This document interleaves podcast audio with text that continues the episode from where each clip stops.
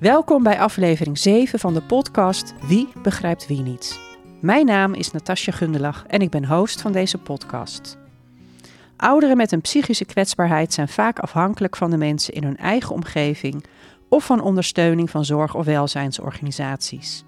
In de afgelopen jaren ervaren medewerkers van deze organisaties een toename in incidenten, waarbij zij slachtoffer worden van lichamelijk of psychisch geweld op de werkvloer door hun cliënten. Hoe ontstaat dit onbegrepen gedrag en hoe voorkom je dit? Wie begrijpt wie niet? In deze podcastserie verdiepen we ons in deze thematiek. We behandelen vragen van medewerkers en geven je tips. Bij mij aan tafel zit Marloes Springer, sociaal agoog in de ouderenzorg. Ze is ook trainer in agressiehantering en sociale veiligheid. Marloes, we beginnen meteen met een ingekomen vraag van een collega. Ik ben benieuwd. Um, ik word regelmatig in mijn billen geknepen door een cliënt en dan zegt hij dat ik zijn favoriete zuster ben. Of er is een cliënt die aan mij vraagt of ik hem even wil helpen als hij tijdens de wasverzorging naar zijn erectie wijst. Als ik het op mijn werk vertel, krijg ik te horen: Ja, deze mensen zijn ziek, hè? Ze kunnen er niet zoveel aan doen. Ja, uh, je hebt er zelf voor gekozen. Je weet het toch? Niet aanstellen, gewoon doorgaan. Maar ik voel me hier echt niet prettig bij. Mag ik hier iets over zeggen tegen de cliënt en tegen mijn collega? Nou, Marloes, het lijkt mij ingrijpend om dit mee te maken. Nou, zeker. Ja. Dat lijkt me ook uh, ingrijpend. Het is nogal eventjes een situatie die zo... Uh, nou, het zijn er meerdere eigenlijk ja, die besproken. ik denk dat dit meerdere casussen zijn die uh, deze persoon heeft meegemaakt. Wat nu? Ja, wat nu? Ik hoor wel dat het... Is, het was een zij, zei hè? Ja. Ik hoor wel dat, hij, dat deze persoon het al heeft aangegeven bij collega's... en eigenlijk heel veel onbegrip door hem terugkrijgt. Ja. Terwijl eigenlijk volgens mij een grens over is gegaan. Ja, een grens over is gegaan. Je noemt het ook wel eens grensoverschrijdend gedrag. Maar Ja. wat is dat nou eigenlijk, grensoverschrijdend gedrag? Eigenlijk is grensoverschrijdend gedrag best wel een grijs gebied. Hè? Eh, als we het hebben over grenzen, heeft iedereen zijn eigen grenzen. Ehm, in, in dit geval hebben we het over seksueel grensoverschrijdend gedrag. Dus wanneer iemand zich niet prettig voelt bij eh, seksuele opmerkingen, seksuele handelingen, dan gaat het iemand zijn grens over. En zoals ik net al zei, het is een grijs gebied. Dus ehm, voor iedereen kan die grens anders zijn. En wat ik hieruit hoor is dat, dat collega's reageren uh, vanuit hun eigen perspectief. Hè? Van hé, hey, het, het, is maar uh, die meneer of mevrouw.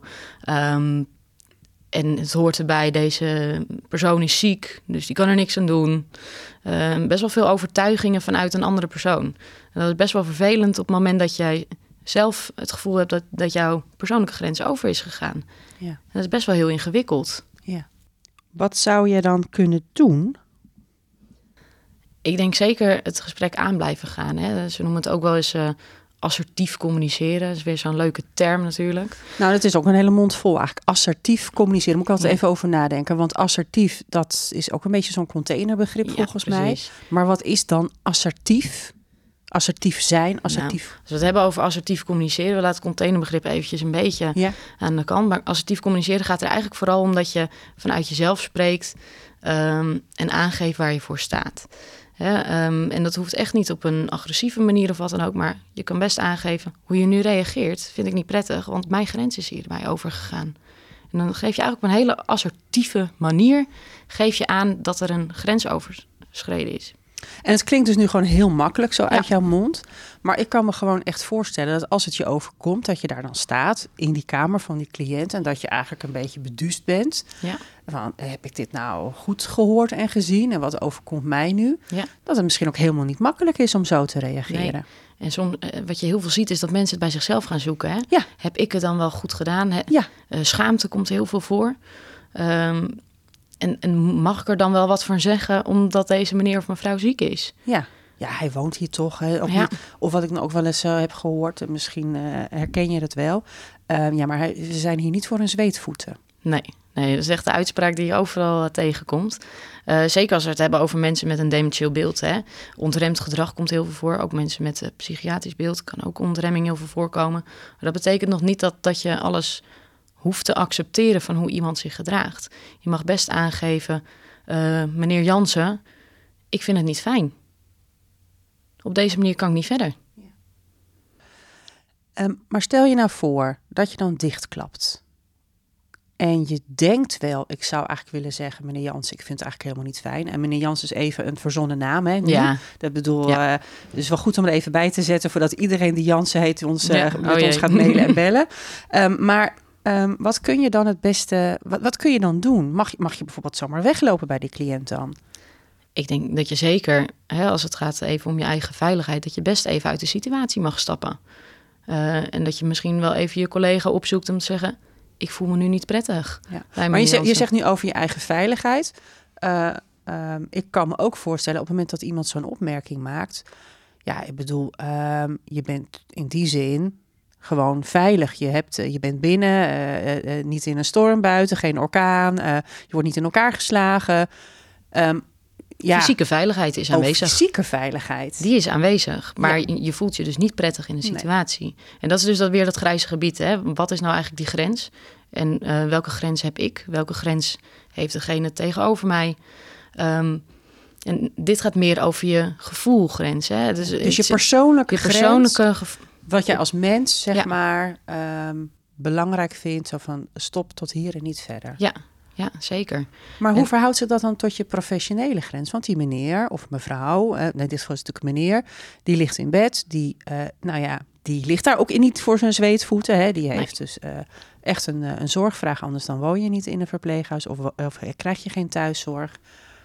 En die verwacht toch die hulp te krijgen. Ja. Hoe ga je daar dan mee om? Er is natuurlijk uh, een verschil. Hè? Um, een persoonlijke grens en je professionele grens, daar, daar kan best wel wat, wat rek in zitten. Ja. Uh, we hebben ook allemaal geleerd hoe we ons professioneel moeten opstellen tegenover onze cliënten, tegenover onze collega's, de directeur, noem maar op. Um, dus er zit wel een verschil in. Thuis zal je misschien anders reageren of in een privé situatie dan dat je op je werk reageert. Hè? Dus je houdt wel een bepaalde norm aan die van je wordt verwacht in je werk waar je misschien boos zou worden op de buitenwereld, hè, in je privé-situatie, kan je op je werk het op een andere manier aangeven. En dan blijf je wel meer bij jezelf, meneer Jansen. Dit gaan we niet doen. Op deze manier kan ik u niet helpen, meneer Jansen. Mhm. en, en, in de buitenwereld zou je misschien wegrennen, kan ook, hè, kan ook een optie zijn. Of je gaat zeggen, oh, tot hier gaan wij niet verder. Dit gaan we niet doen, vriend. Ja, nou ja, ook als je daarin natuurlijk misschien al van nature assertief bent. Ik weet niet hoe ik zou reageren. Nee, vluchtreactie kan ook, hè?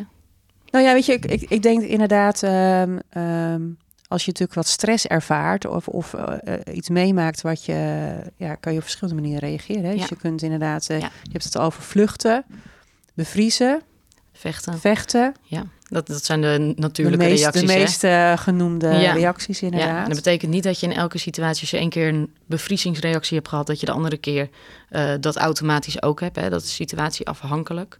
En daarmee speelt ook weer die professionaliteit mee in je persoonlijke grens. Maar eigenlijk hebben we het dan ook over waar voel jij je prettig bij. Hè? En dat, dat zeggen ze ook wel eens uh, in drie termen. Hè? De, de comfortzone, de, de zone waarin jij je prettig voelt, het comfortabele. Ja. Ehm, de stretchzone, dus de uitrekzone. Stretch van stretchen. Zoals een elastiekje uitrekken. Ja, ja. Um, en de paniczone, paniekzone. Panic, op, op zijn Engels, dus de paniekzone. hij is in het Engels uitgevoerd. Okay. De Nederlandse vertaling, comfortabele uitrekzone en de paniekzone. En het is een model wat je Ja, het is een model, want het heeft drie cirkels. De binnenste cirkel is eigenlijk jouw, jouw veilige, comfortabele cirkel. Hè? Dus die comfortabele zone. Dan gaat er om die cirkel een cirkel heen. En dat is dan de stretchzone, ofwel de uitrekzone, waarin je eigenlijk dingen leert.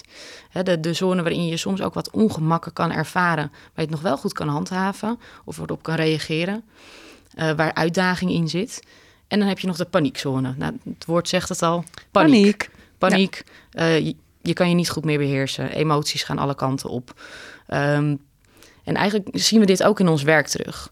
Op ons werk uh, wordt er enigszins van ons verwacht dat we een professionele houding hebben, waarbij we ons soms ook niet altijd helemaal comfortabel voelen. Of dingen moeten doen wat we nog niet zo goed weten. Dus we gaan dan in, in die uitrekzone zitten. Dus we gaan dingen juist aanpakken Uh, omdat die uitdaging daar ook in zit. En het leervermogen zit erin. Dus wat ons heel erg eigen kunnen maken, dan komt hij ook weer terug in die comfortabele zone. Dan, dan maken we het eigen. Maar het is wel een leerproces. En bijvoorbeeld dat assertief communiceren, als je daar niet zo prettig bij voelt, zit je al dus in die uitrekzone om dat aan te geven. Oké, dus als ik jou zo hoor, zeg je dat het misschien een beetje wringt en dat je het spannend vindt of dat, je het dat het oncomfortabel is om jezelf uit te spreken, is eigenlijk een goed teken, want dat betekent dus dat je dus aan het leren bent om daar dus wat mee te doen ja. en je daar bewust van te worden. Ja. En wat hebben we nu verder aan dit model? Als we nog even teruggaan naar de situatie van die meneer uh, in dat bed uh, en, en je staat daar. Hè, wat, hè, want dat was toch gewoon een vraag van een collega. Ja. Wat, kun, wat, wat kan diegene dan doen? Ja, je kan zeker aangeven van uh, meneer Jansen, ik vind het niet prettig. Hè? want je voelt je eigenlijk al niet comfortabel. Hè? Dus je zit al in, in dat, de uitdaging, in, in het ongemak zit je al op dat moment. en wat je wilt voorkomen is dat je in die paniek schiet als je in de paniek schiet, dan kan je ook geen zorg meer verlenen. Hè? Dan, dan gaan die emoties ja. de over, overhand nemen. Dus we willen ervoor zorgen dat je in die uitrekzone blijft. Dus je kan echt dan wel aangeven, meneer Jans, ik vind het niet prettig. Mocht hij dan doorgaan en je bent bang voor die paniek, kun je ook even uit de situatie stappen en juist naar die collega gaan. En vragen, wil jij meneer Jansen vandaag doen? Want hij maakt opmerkingen waarbij ik me niet fijn voel. En dan komen we meteen tot het volgende punt. Als je collega dit zegt tegen je, ja. Wat dan? Wat dan? Eigenlijk is het uh, heel ingewikkeld op het moment dat iemand tegen je zegt... ja, het hoort erbij, zo is meneer Jansen toch. En heb dat je weet net je zo toch? goed geoefend en dan dacht Ja. ik, ben ik eindelijk zover dat Ja. ze kan aangeven. en dan kom je in de volgende zone terecht. Precies. Ja. En dan is het weer dus... dan moet je Ja. weer schakelen, hè? Van, hey, heel fijn dat jij vindt dat het erbij hoort... Ja. en dat meneer Jansen zo is. Maar mij lukt het op dit moment niet om ermee om te gaan. Dus ik wil je toch vragen of jij me even wil overnemen. Ja, ik heb het nou hartstikke druk hoor. Eh, ja, neem ik een cliënt van jou over, wil jij dan meneer Jansen doen?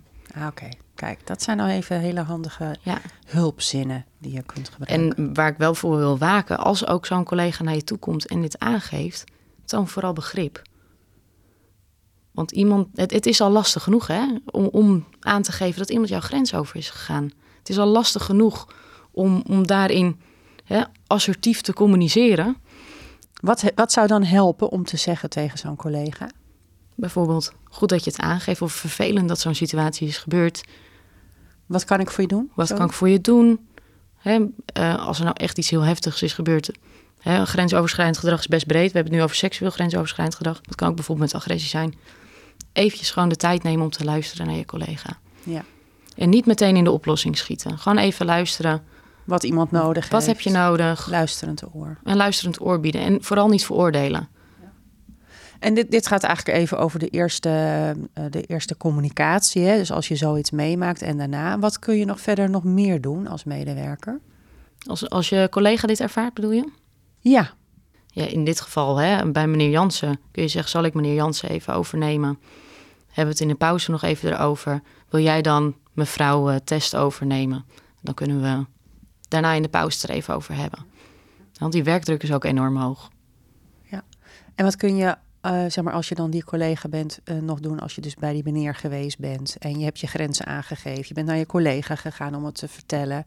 Zijn er nog andere mogelijkheden die je nog kan doen? Ja, als je je onveilig voelt in wat voor Ja. situatie dan ook, hè, dan eh, in verpleeghuizen en eigenlijk de hele ouderenzorgzetting, kan je een melding incident medewerker doen. Wacht even. Melding, incident, medewerker. Een MIM. Een MIM. Een MIM. MIM. Ja, we houden van afkortingen Ja, in de ouderenzorg. Dus melding, incident, medewerker. Medewerker. En die is er dus overal in de ouderenzorg. Ja, die En staat dan? op intranet. Ja. Eh, dan maak je dus een melding hè, van eh, seksueel overschrijdend gedrag geweest. Ik voelde me niet prettig bij. Dan komt het eh, bij je leidinggevende uit. Over het algemeen is het op die manier geregeld binnen de organisaties. En je leidinggevende die gaat contact met jou opnemen. Mocht je je nou om wat voor reden ook nog steeds niet gehoord voelen door je leidinggevende. Of er is juist een situatie geweest hè, waarin het met je leidinggevende was. Heel ingewikkeld, want als je dan een meme invult, dan komt Ja. hij alsnog bij degene uit die de agressor of de aanstichter is van jouw gevoel. Dan is er ook nog bij elke organisatie een vertrouwenspersoon aangesloten. En dit is een onafhankelijk persoon. Mhm. Eh, het is een bewuste keuze omdat hij dan buiten de situatie staat en daar op een eh, objectieve manier naar kan kijken. Ehm, En die kan jou ook alsnog een luisterend oor bieden en soms ook adviseren. Uh, en mochten er meerdere meldingen zijn, is een vertrouwenspersoon ook weer uh, verplicht om wat terug te koppelen aan de organisatie. Van hé, hey, volgens mij gaat er iets niet helemaal goed hier. En dan kun je er zelf voor kiezen of je anoniem wil blijven of niet. Oké. En dan ga ik toch nog eventjes de vraag stellen waarvan ik me kan voorstellen dat mensen daar misschien een beetje mee zitten. Dat is leuk, zo'n vertrouwenspersoon. Maar ik vind het allemaal heel spannend. Het is bijvoorbeeld allemaal hè, uh, toch wel een beladen onderwerp uh, waar een taboe op is. En bij ja, die vertrouwenspersoon wordt ook gewoon uh, betaald door de organisatie. In hoeverre is dan hetgeen wat ik vertel dan ook vertrouwelijk? Daar is je vertrouwenspersoon verplicht toe. Die heeft daar echt voor gekozen om dit te doen. En die moet ook met jou communiceren of jou anoniem wil blijven of niet. Oké. Okay. Dus dat, dat, daar is hij of zij verplicht toe om dat te doen. Dus daar moet je wel vanuit kunnen gaan dat, dat die vertrouwenspersoon dat ook doet. Dus die heeft echt een onafhankelijke positie. Ja, absoluut. Die vertelt niks door over wat je hebt besproken. Niet zonder jouw toestemming. Niet zonder jouw toestemming. Dus dat is wel goed om te weten. Ja. En mocht er een situatie zijn waarbij ze bang zijn dat je jezelf wat aan gaat doen, dan speelt er weer een andere rol. Hè? Dan moet je uh, wel een melding maken. Maar dat heeft, als het gevaar is voor jezelf of voor de directe omgeving, dan moet iemand melden. Ja. Nou, um, Marloes, dit is best een, uh, nou ja, een, een belangrijk thema. Ook Zeker. wel een thema waar niet zo heel makkelijk over gesproken wordt. Wat eigenlijk ook wel weer jammer is. Want volgens mij zou er veel meer ruimte moeten komen om hier open over te kunnen praten. Absoluut. Um, nou, je hebt een aantal tips gegeven. Hè? Dus vooral ook uh, geef goed je persoonlijke grenzen aan. Ook al sta je daar als, uh, nou ja, juist als professioneel medewerker. Um, let goed op hoe jij je erbij voelt. Wees daar duidelijk in. Vraag hulp ja. hè, aan je collega. En als je daarin ook je niet gehoord voelt, blijf doorgaan. Zorg ervoor dat je een minmelding maakt. Maak het bespreekbaar, hoe moeilijk het ook is. Ik zou me ook nog kunnen voorstellen dat misschien mensen het ook nog uh, durven te rapporteren in uh, het Ja. dossier van de cliënt. Dat is natuurlijk ook nog best wel spannend, Ja, hè, om dat ook echt gewoon op te schrijven. En als dat niet eh, lukt of als je echt in vertrouwen wil praten, schakel dan een vertrouwenspersoon in. Ja. ja. Nou, we hebben een mooi inzicht gekregen. En eh dank je wel. Graag gedaan.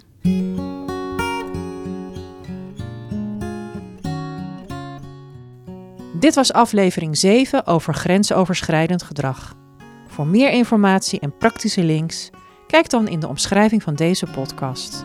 Volgende keer gaan we het hebben over agressief gedrag.